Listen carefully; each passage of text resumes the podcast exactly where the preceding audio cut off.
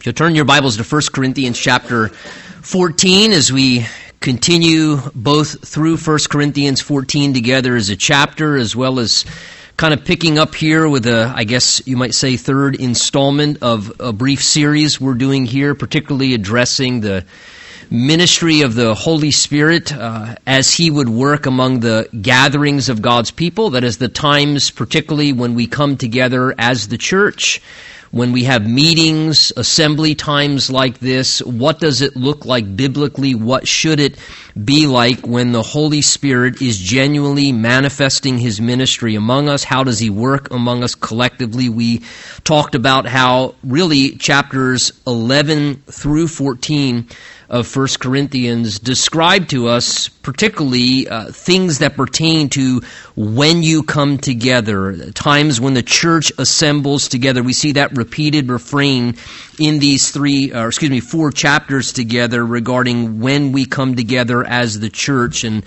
and instruction in regards to what that should look like. And it seems particularly that Paul was addressing these things because the Corinthian church, though they had a great strength, in that they were seeking to be very open to the ministry of the Holy Spirit, to the gifts of the Spirit being in operation amongst them, and that's a wonderful thing. That's a very healthy thing.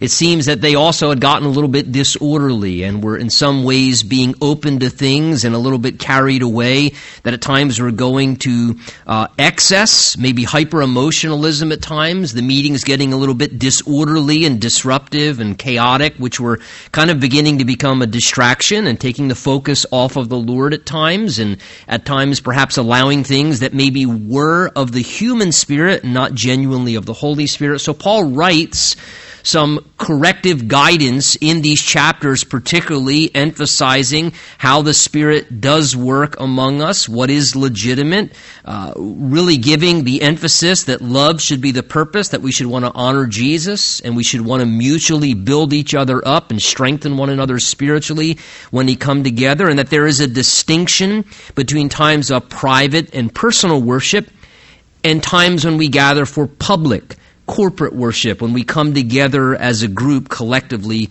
in an assembly. Uh, thus far, we've journeyed down as far as verse 33 together last time. This evening we'll pick up in verse 34, make our way down through the remainder of the chapter. In fact, let me just read from verse 34 down through verse 40. This is what we're going to wrap up looking at together tonight. He says, verse 34, Let your women keep silent in the churches for they are not permitted to speak, but they are to be submissive, as the law also says. And if they want to learn something, let them ask their own husbands at home. For it is shameful for women to speak in the church. Or did the word of God, Paul asks, come originally from you? Or was it to you only that it reached? If anyone thinks himself to be a prophet or spiritual, let him acknowledge that the things that I write to you are the commandments of the Lord. But if anyone is ignorant, let him be ignorant. Therefore, brethren, desire earnestly to prophesy, and do not forbid to speak in tongues. Let all things be done decently and in order. Now, Again, remember the context, particularly as we come now into verse 34, the last section of this chapter here. The context we know is God's desire for order to be included in the times of public worship. That in order to have a healthy worship meeting, a healthy, fruitful gathering spiritually when we come together at times as the church, that order by design is necessary.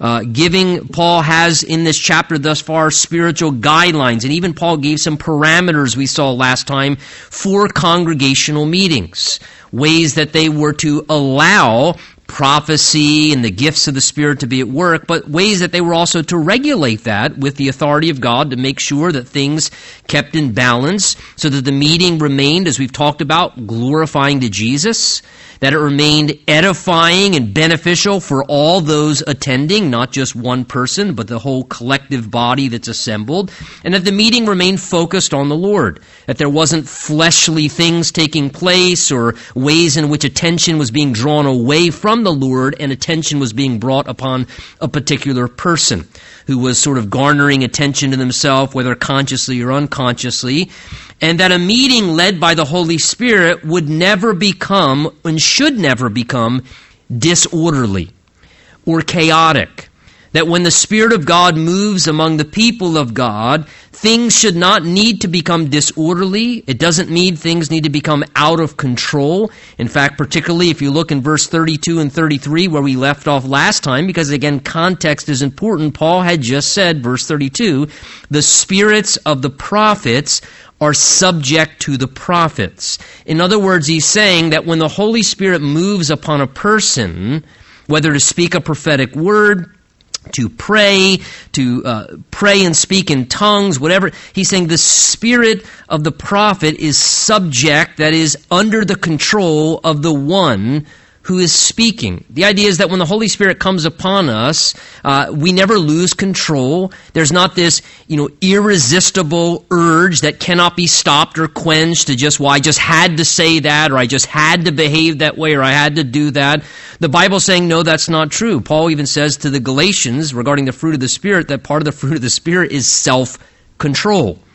So when the Spirit of God is moving upon us, we do still have control. That is, we have control over when we speak and when we're silent. We do have control over whether we choose to speak or we choose to refrain from speaking if perhaps it's not appropriate in that given moment. We do have the ability to refrain from speaking any further. If we have been speaking, we have the ability to cease speaking. Uh, again, whether that is someone like me giving a teaching to say, well, well, I'm sorry it went an hour and a half. I just had a lot of things the Lord was telling me to share. Well, you know, the Bible would say that's not loving. You know, when I was a teacher earlier on, I kind of had more of that perspective of, hey, well, the Lord's given me things to share. I'm just going to keep sharing. And, and ultimately the Lord said, well, that's rude. That's not loving. And love is patient and kind and, and it's not rude. And sometimes it's rude to sit there and force people to listen to you longer than they're able to listen to you, whether you want to speak or not. And see, the spirit of the prophet should be subject to the prophet. And in the same way, doesn't mean that we should ever behave in a way that's disorderly. He says, verse 33, For God is not the author of confusion, but of peace. In other words, God is never going to originate chaos something that's disruptive. God's never going to originate uh, or cause in a person them to behave in a way that's distracting in a meeting or makes other people feel awkward or uncomfortable because it just kind of disrupts the harmony of what God's doing in the orderly flow of the meeting as a God of order. He says, no, God's nature is to be a God of peace, of tranquility, of order and harmony. He's going to say at the end of the chapter, all things to be done decently and in order. Now, the most recent context of what we looked at as we closed out last time was instruction about judging and evaluating prophecy. And this becomes important as we go into verse 34.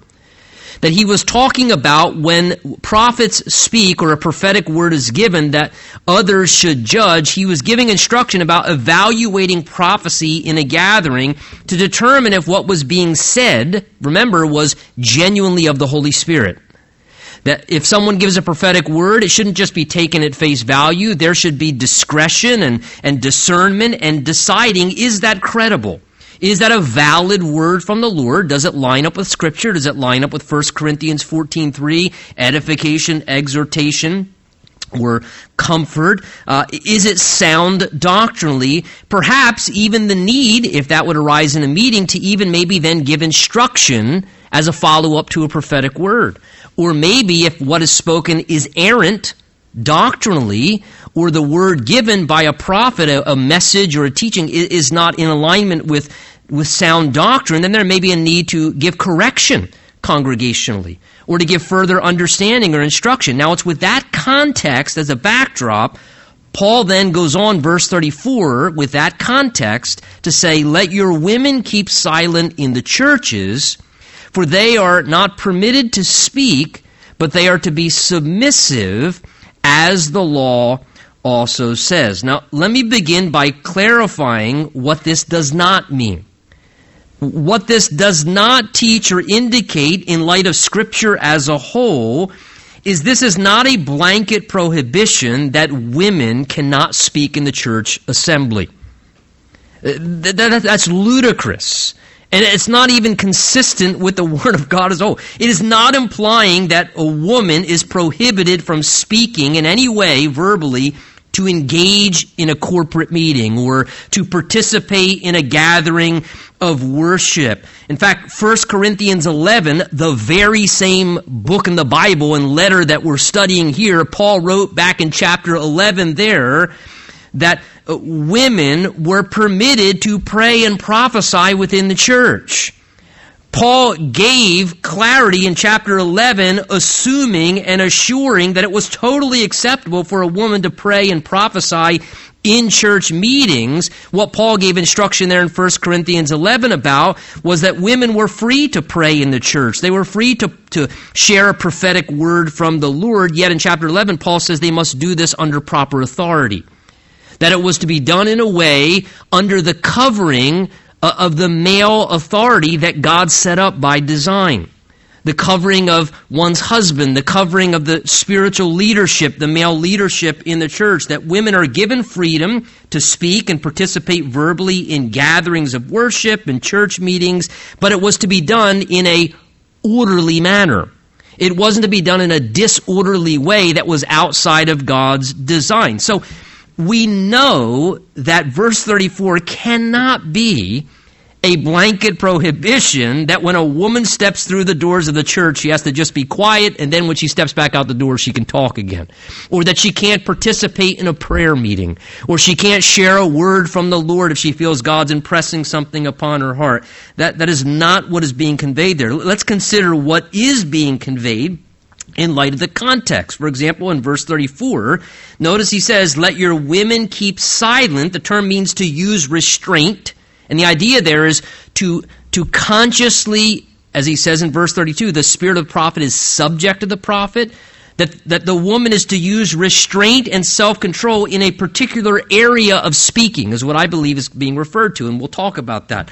And notice he says this is only within the church that is within the context of the corporate gathering, of the public assembly when the church comes together for worship times.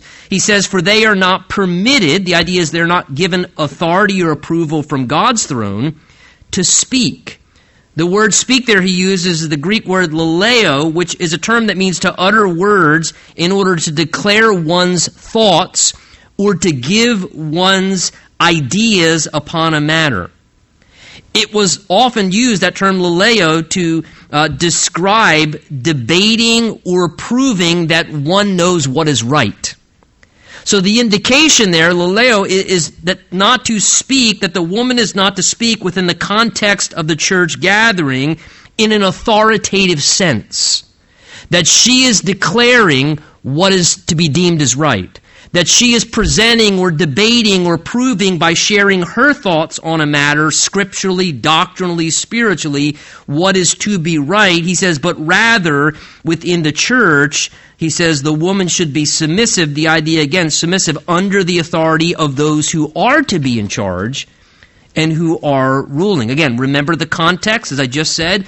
It's evaluating and judging spiritual credibility of prophetic words, whether they were of the Holy Spirit or not in a gathering. The implication here is the role of dealing with those things, judging prophecies, making sure things are doctrinally sound. That was not the role for the woman in the church, but is intended to be the role for the man that by God's design and what God's intended in that context, that women were to respectfully be submissive and to restrain themselves from speaking in that sense and to allow either A, their husbands, or B, the male leadership within the church make those kind of determinations.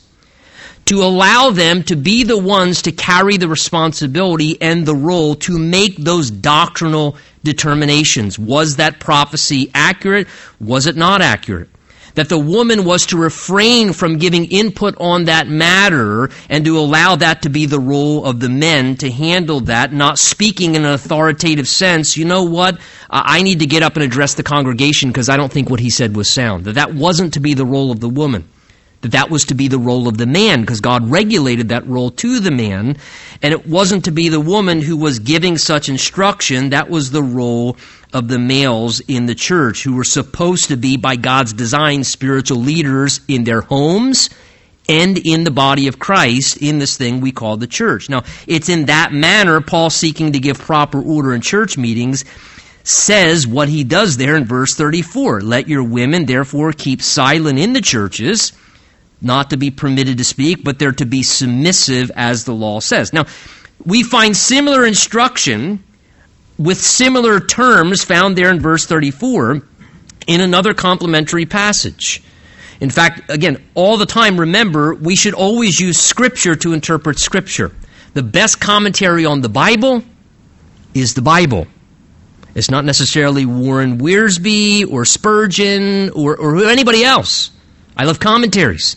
But the best commentary on the Bible is always the Bible. And there should always be consistency, and one passage illuminates another passage. Now, we find as we look at this difficult verse here in verse 34 and 35, another section where I think gives further illumination to reinforce what is and what is not trying to be said here by Paul the Apostle. Turn with me, if you would, hold your finger here to 1 Timothy chapter 3.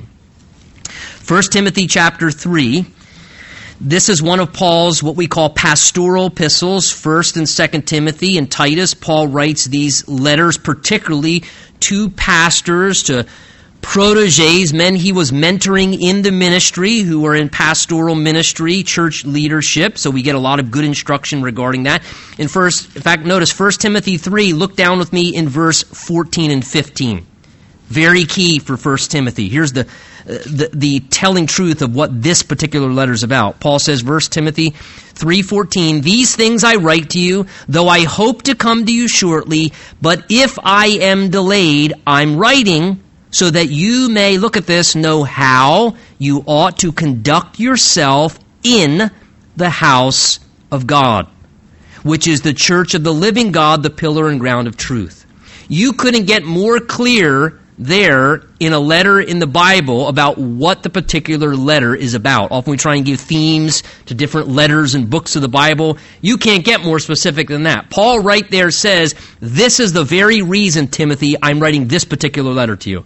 I'm writing this particular letter because if I can't get there to instruct you, he says, I want you to know how you're to conduct yourself in the house of God, which is the pillar and ground of truth. I'm writing this letter particularly to give instruction so that you and the congregation there in Ephesus know what does it look like to conduct yourselves in an orderly, proper operation among the church, in the house of God. He's giving instruction particularly regarding that. Now go back one chapter to chapter 2 with that understanding of what the letter's about. 1 Timothy chapter 2 after speaking about that he wants men to be in prayer and so on and so forth, look down in verse 11 and look at the very similar language we just saw in 1 Corinthians 14 about orderly worship gatherings when the church comes together. He says, verse 11, Let a woman learn in silence, sounds familiar, with all submission, and I do not permit a woman to teach or to have authority over a man, but to be in silence, for Adam was formed first than Eve, and Adam was not deceived, but the woman being deceived fell into transgression. So uh, take notice here. He says, verse 11, let a woman learn in silence with all submission. Again, similar terms and same ideas from 1 Corinthians chapter 14, that in the corporate church gathering, how do we conduct ourselves in the house of God? Again, it's God's house. So if it's God's house, God gets to make the rules, right? In my house, somebody doesn't come in and determine the rules for my house. It's my house, right? So the church is God's house. So it's God's prerogative to say, in my house, these are the parameters, these are the boundaries, this is the way I want things to function. So in God's house, God's design, he says, is that the woman would learn peaceably and quietly under the recognition of established authority using restraint. And in light of that, that's why he then says, verse 12, and this is a clear biblical prohibition. He says, I do not permit a woman to teach. Didasko is the word, it's the term used in the New Testament for teaching doctrine. Didasko. I do not permit a woman to teach doctrine, the idea is, or to have authority over a man, but to be in silence. Now, you can't get more clear there regarding understanding of God's order within the functions and operations of the local church. Very clear, the Bible is just laying this out here that God's design in church gatherings and congregational worship, when both men and women are all present together in the general assembly, is that a woman is not to be in a teaching or a speaking role in an authoritative sense over the congregation generally, over the men and the women generally. That it is not God's design. That role of giving doctrine and spiritual instruction is exclusively reserved for men. God said that. I didn't make that up. It's not a chauvinistic idea. It's a divine idea. It's divine order. It's something that God designed, knowing what was best, and for His blood bought church, how He intended that it would be something reserved for the males to do. A woman is also not to have, he says, authority over a man. Again, the idea being in a congregational setting. That the governing role of authority, uh, leading a congregation, the spiritual office of what we would often call a pastor or an elder or an overseer, that that role is intended to be exclusively for males within the body of Christ. The idea there, very simply, is what God is saying is by design, the pulpit ministry over the congregation generally teaching doctrine and spiritual instruction is not to be something that a woman is leading. It is to be men who are in that function and role. The Bible says there are not to be women in pastoral, elder, overseer roles providing governance and leadership and oversight of the local church. That's exclusively reserved for males by God's design. Again, it's His church, it's His family. Now, He gives reasoning for that in verse 13. He says, For Adam was formed first, then Eve. So take notice not a cultural thing. Because some people try and say, well, that was a cultural thing. Listen, God says it wasn't a cultural thing, it's a creation thing. Because God says, look, here's the, here's the design. I don't permit a woman to be in the doctrinal teaching role over the assembly. I don't permit a woman to have authority, governance, pastorally, like an elder over men.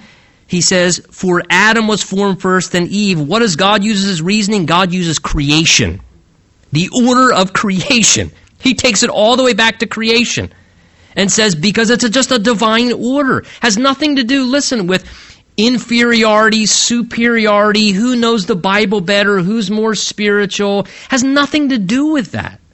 It has to do with God created a design. He's a God of order, a God of authority and design, and He laid out things, and He determined, as an all knowing God, what would be best collectively for the church congregationally. What would be most healthy? What would be most safe for the function of the church? He then adds verse 14, and Adam was not deceived, but the woman being deceived fell into transgression. So notice the flow of thought there.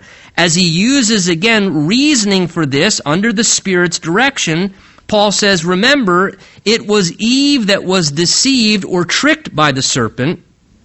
But what does that tell us? It also tells us the unspoken. Eve was deceived, Adam knowingly and deliberately rebelled. That's why throughout the New Testament, Adam's blamed for the fall of the world, not Eve. Because Eve was deceived. Adam deliberately, knowingly rebelled because God gave him the command, you may eat of all the trees of the garden, but of the tree of the knowledge of good and evil you shall not eat, for in the day you eat of it you shall surely die. And the headship and the authority in that initial command of God was given to Adam. Adam knew it. And, and Adam knowingly, deliberately chose to just rebel against God. And so he's the one that brought down all of humanity and, and plunged the world into sin and death and is the one held liable for that. Yet, what's being said here, as is this again, pertains contextually to congregational setting, the woman not being a pastor, a teacher in the pulpit, he's saying because she was deceived by the devil, by the serpent. I think what God is trying to remind us here of Eve's great longing and passion for deeper spirituality is what made her vulnerable to the devil's deception. If you look back in that scene in the Garden of Eden, what happens? He comes to Eve and he says to her, You can be like God. Your eyes can be opened. When he came to the woman, he didn't deceive her by saying, Hey, try a little sip of this, baby. Take a little snort of that. Or, you know, why don't you go look at these filthy images? Because that wouldn't have worked. But what did work, the devil knew, was to appeal for the woman's yearning and longing in her feminine nature to want to be more spiritual, to experience deeper things spiritually. And so the devil says, look, you can, you can be more spiritual. Would you like to be more spiritual? And it's interesting, that was how he deceived the woman. He appealed to this good longing within her in her nature and temperament to want to be more spiritual, to be deeper into the things of the Spirit and so forth. And that was what he used to actually manipulate that aspect of her sensitive nature to misguide her spiritually and get her off track and deceive her. And ultimately, what happened? Why was the devil able to deceive Eve? Well, because, if you think of it, because she was not functioning under the authority and the covering of her husband. Now, where Adam was, I don't know. He was probably out picking fruit or watching the NFL, or, I mean, he, he was absent and uninvolved. So, my, my input, he was just as guilty or more guilty. Because why wasn't he there saying, Dear, don't do that? Don't dialogue with the devil. Why wasn't he there speaking the truth? What's Adam? Adam's problem is Adam's passive, he's uninvolved, and he's more interested in perhaps chasing his career and increasing his crops than he is the spiritual welfare of his own family. And so here's Eve, she's left vulnerable, and she finds herself functioning independently. Then she actually takes over the lead spiritually, and she says, Here, Adam, try this. And Adam deliberately chooses to disobey. And what happens? A major shipwreck spiritually. How did a major shipwreck happen spiritually? The woman usurped the role of spiritual authority in the Garden of Eden, and humanity was shipwrecked spiritually. I think God's got a pretty good point why he laid out the parameters the way that he did.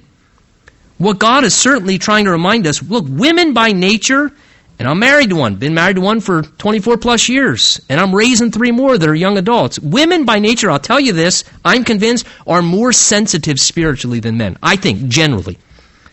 Women are very sensitive, they're passionate, they're very tender, and because of that, nature and temperament, they're very, very sensitive to the things of the Spirit, but that also, see, can be a, a vulnerability that can be more easily manipulated satanically. And God understands that. Men by nature, let's be honest, guys, we tend to be a little bit more dull. We're logical. We tend to at times just kind of be less passionate. I wish the men had some of the passion spiritually that I see women have. I wish men had some of the hunger and longing and sensitivity spiritually, and, and that can be a real problem for men, but see, it also can be a safeguard, because as it pertains to things like doctrine and, and making decisions and guiding and leading, that actually can be a safe thing, because sometimes it helps a man be a little bit more, and he just stays steady and he stays stable and he's not as easily yanked off track.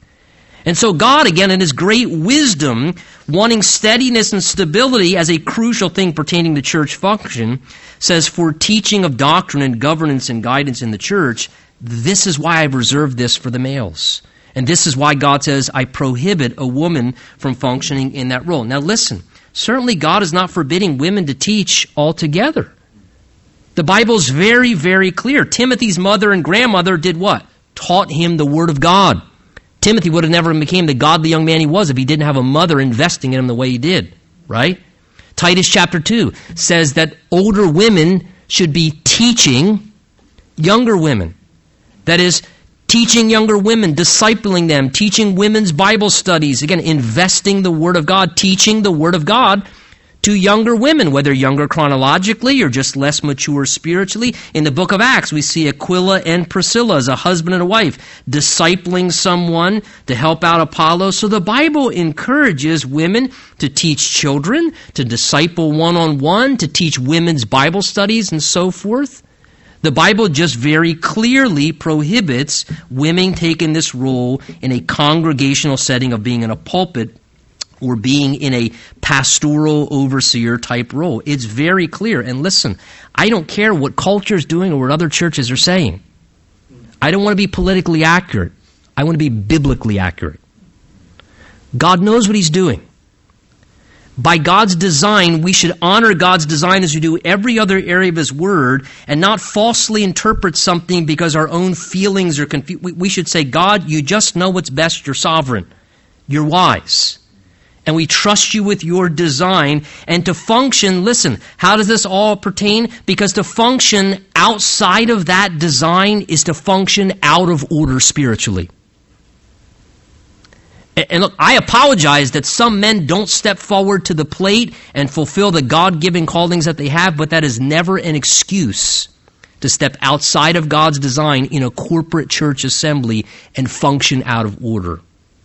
It's never a good thing for us, therefore, to do that. Now, come back to 1 Corinthians 14 as we look at these verses together here. Again, I think that begins with some more clarity and light to understand the context of what Paul is or isn't saying when he said there that the woman was within that church setting to be silent and to keep under the authority in a submissive way that God had intended.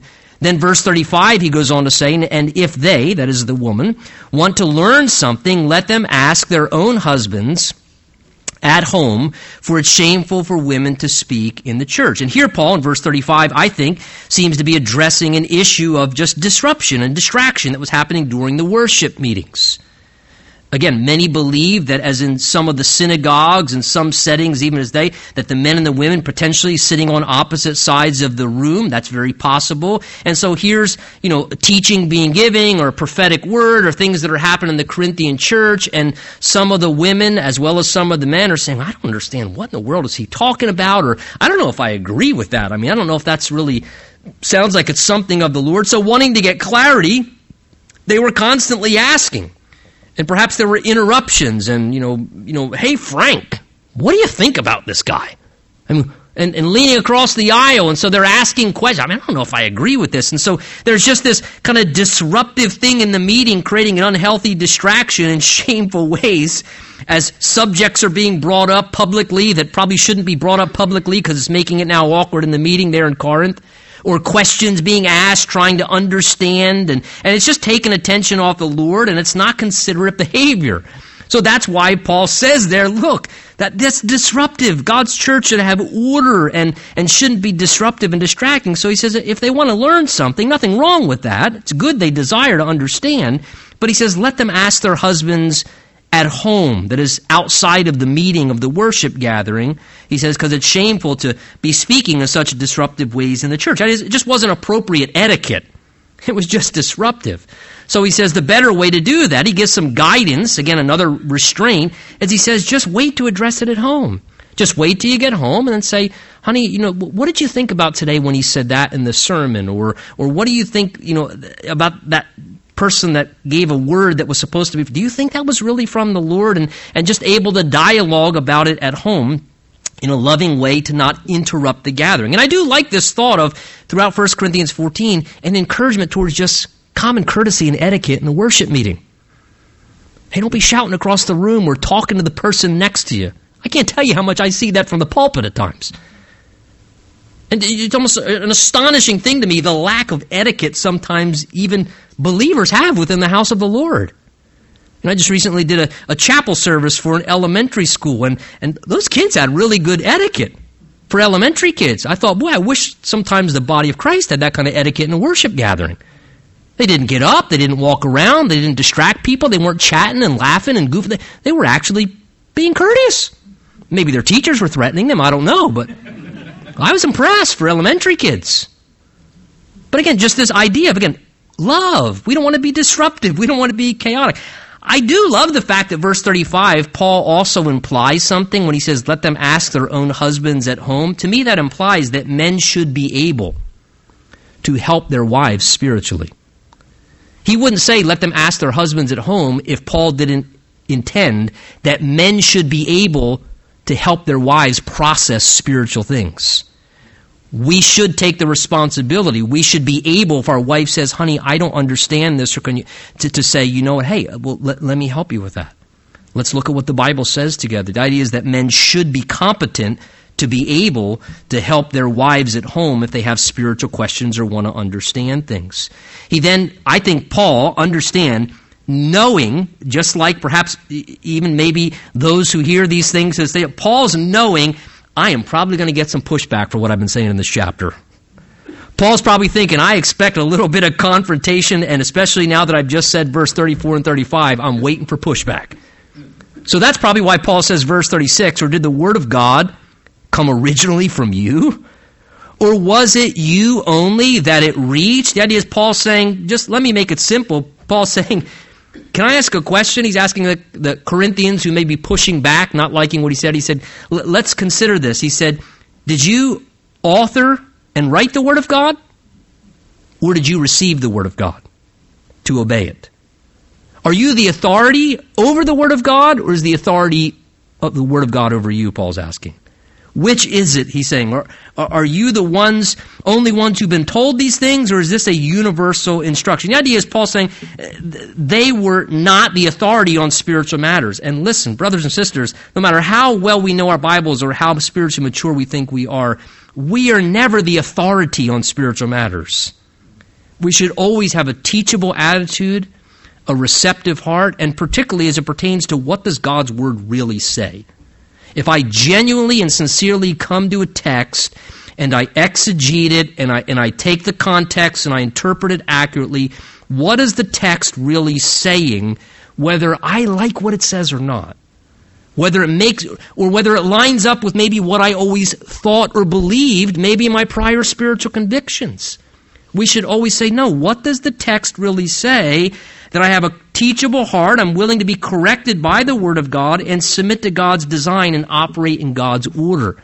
Because that's going to keep me from quenching the Spirit and being open to what the Holy Spirit wants. He goes on, verse 37, saying, If anyone thinks himself, with the same mindset, thinks himself to be a prophet or spiritual, let him acknowledge, Paul says, that the things which I write to you are the commandments of the Lord. That's pretty bold, but Paul was accurate because he was laying out apostolistic doctrine. This became Scripture. And Paul had a sense that this was something the Holy Spirit was giving to them. So Paul says if anybody thinks that they're spiritual, he says they will prove it by their respect for the Word of God. The person who thinks that they are truly a spiritual person, they will show it by recognizing and respecting apostolistic doctrine and teaching of the New Testament. He says this is how spirituality will genuinely be determined. A person will function subordinate to the authority of Scripture. Look, this is a very important thing we always want to remember, and please hear me in this. Spiritual experience should always be subject to the Word of God, never the other way around. We should never say, Well, I know this is of God because the experience was so real to me. Whoa. You're saying that the Word of God is subject to your personal experience spiritually. That's not a very wise thing. Instead, it should be I had this experience. Does it line up with the Word of God to know if it's legitimate? Or if I had an experience, but yet the Word of God said, well, I know the Word of God says, but I had this experience and it was so powerful and it made me cry and I felt like liquid love was all over me, man. Right? And we just, I just had this incredible experience. Well, look, you can have a spiritual experience. The Bible says there are, you know, false spirits and doctrines of demons. People can have spiritual experiences that are not from the Holy Spirit. And so we never want to make the Word of God subject to our experience. We want to always make our experience subject to the Word of God. And Paul says that's the, the true indication if a person is genuinely a spiritual individual. Paul says, verse 38, again, this is kind of this divine sarcasm. Paul says, But if anyone is ignorant, just let them be ignorant. I mean, Paul just says, look, if somebody wants to ignore the Word of God and they think they are right and the Word of God is not, then he says such a person should just be left to their ignorance. And he says such a person should not be followed and their teaching should just be ignored. Verse 39, therefore, brethren, he says, desire earnestly to prophesy and do not forbid to speak with tongues. Again, we all want to stay open to the move of the Spirit of God. Paul says, look, I'm not opposed. Paul's not diminishing the value of the legitimacy of the gifts of the Spirit still being in operation and still necessary for the church in all generations. Paul says we should desire prophecy. He spoke much of the value and benefits of prophecy in this chapter as we looked at it. And so Paul says, look, we, we should desire earnestly to prophesy. We should want, Lord, give me a word. Give me a word from heaven, Lord. Help me to know what's on your heart, to speak a word, to encourage somebody in the church, to comfort somebody that's hurting and going through a hard time and they just need to be lifted up. And maybe they came to the house of the Lord so downtrodden or depressed. Lord, would you just give me a word so that I can speak something to put some hope and comfort in their heart? Lord, would you give me a word to just exhort somebody to obedience to God and, and to follow the Lord or to step out in faith and to trust the Lord? Lord, would you give me a word? And he says, and look, and, and, and we shouldn't forbid to speak with tongues. Just because maybe we've seen certain things or maybe we've had certain experiences or, or, or you know, recognize, you know, biblical excess or hyper emotionalism. He says, look, that should never lead us to a place where we stop desiring the operation and the ministry of the Holy Spirit in our gatherings. He's saying we, we can have balance and, and proper health. He says, verse 40, notice, let all things be done, but just decently in order. There's the summary verse Paul gives to this whole chapter. We don't want to quench the Holy Spirit out of fear, and we can do that sometimes. Oh, if we let ourselves be open to the Holy Spirit, never know what might happen. Something peculiar might. Let me address that from this perspective. Are you nervous or fearful that if you just let God the Father take complete control, something weird's going to happen? Do people ever go, you know, if you just fully surrender to Jesus, the Son of God, something really weird might happen in your life? You might bark like a dog or do something odd, or I mean, I mean, you don't want to just surrender to Jesus and give Jesus full control. Something weird might. Well, wait a minute. Last I checked, God the Father, God the Son, God the Holy Spirit, three in one, they're all the same. So why should we genuinely be afraid of the Holy Spirit? We shouldn't be. The unfortunate thing is a lot of weird things get done in the name of the Holy Spirit that then, like a reactionary backlash to that, we then fly to another extreme. And I believe this is where cessationist type theology comes from, where people just want to say, look, none of the gifts are for today. I mean, they all ceased with the early church. And, and I believe a, a good part of that is an overreaction out of fear and concern of excess that's happened. And I don't think that's healthy. We, there's balance. There's balance. We want to be open fully and completely to the Holy Spirit and His ministry. That's important. We need the life and the power of the Spirit. My goodness, we need the life. I need the life and power of the Spirit. Maybe you don't. I need the life and the power of the Spirit. I need sometimes for the Holy Spirit to move in a powerful, wonderful, personal way that I might hear something from God or receive something that I need from the Lord. But notice he says, yet we should let all things be done, being open. But he says, but they're to be done decently and in order. So we want to stay open, but he says, what's of the Spirit should be characterized by being done, notice two words, decently, that word means gracefully or harmoniously, and in order, which means by arrangement and not just sporadically or by order means in the proper time, at the appropriate time. That it's not disorderly or disruptive, but it just seems like, wow, that fit right there. That just seemed appropriate. It didn't seem out of line or chaotic. It just seemed very appropriate It was the right timing for that because the Holy Spirit is leading that as God is a God of order. So we want to be open to all things, but he's saying when the Holy Spirit is moving, things should be happening in a way where it's just like beautiful and gracious in a meeting. And it just it just is so harmonious. It just it flows with this beautiful harmony with just what God is doing in that particular meeting. And it's just very harmonious and it just complements in this beautiful way exactly what was going on. And he says that it would happen if it's of the Spirit in a way that it just seems like that it was like by divine order at just the right time, God made it happen. It wasn't something that was planned or forced or faked or trying to stir up the Holy Spirit or make something happen like a pep rally or, or trying to, you know, plan. We got to have this moment when it really seems like the Spirit moved in the service, but yet every week it happens right at 9 13. There it goes. The lady saying it again. You know, eh, no, he's saying that, that just in this harmonious, beautiful way, God, who's a God of order and authority, in this harmonious, beautiful way, at the right moment, it's not awkward. It's not disruptive. It's not chaotic. It's just like, wow. Man, that, that was just a word from heaven, or that was just, you know, what was prayed in that moment. It just so beautifully fits together.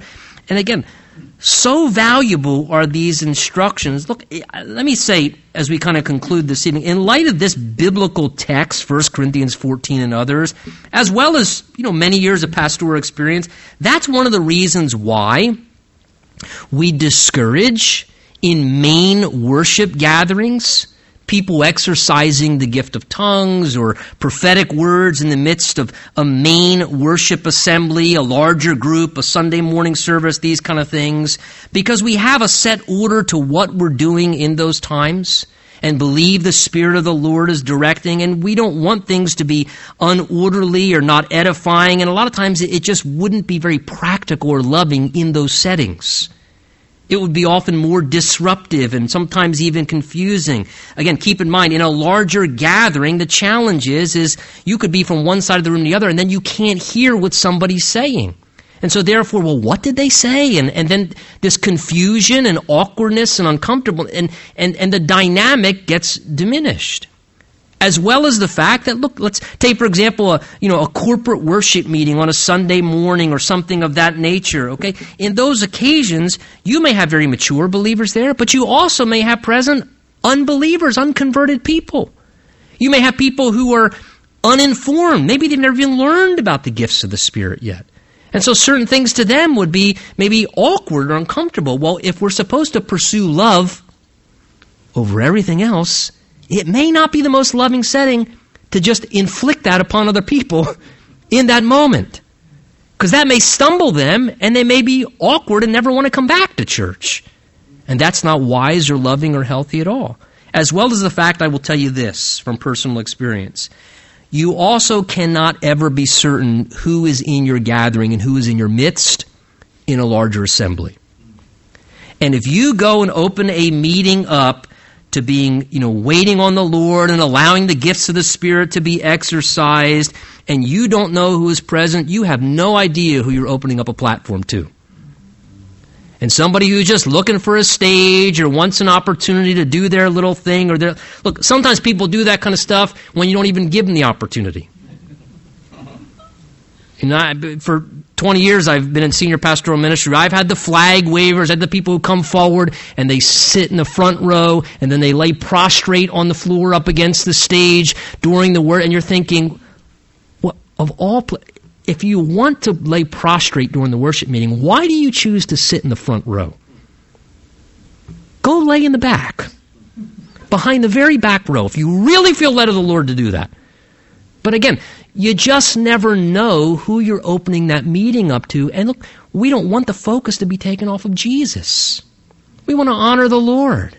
We want to do out of love what's the most edifying for the body of Christ so that everybody's strengthened and built up and they're mutually benefited in the times we come together, not like, wow, that was weird this morning, wasn't it? And then that's the whole focal point or that that person's acting awkward. What do we do with that? Or and then all of a sudden, all the attention is off of what the Lord wanted to accomplish, and it's it's on other things. That's why I think that typically, from what I see in the teaching of this chapter and other places, that these type of things are good occasions to happen in small settings of believers, in a believers meeting or an afterglow type meeting where you genuinely tell believers, look, hey, we are going to assemble for this time and we're just going to wait on the Lord. And if you're open to the gifts of the Spirit and you believe in the gifts of the Spirit and you want to participate and come and just worship and wait on the Lord, hey, that's what we're going to do. That's what we're going to do or in a setting where maybe it's just a smaller gathering where, uh, again, y- you can tell by facial recognition, hey, these are all mature believers. I know this one and Bob and Frank and Sally and Sue, and uh, these are all believers with me. And so you know what? Okay. Hey, I know nobody in this room is cuckoo machu as far as I know. You see what I'm saying? So okay, Lord, we can we can kind of wait on you here. But I think we just need to use wisdom because again, we want to honor the Lord and we don't want to allow the enemy to intervene in the midst of what the Lord wants to do, or just the weakness of our human flesh cause disruptions. We want to let all things be done. Open to the Spirit, but in decency and in order in such a way that it blesses the Lord and those involved. Let's stand together.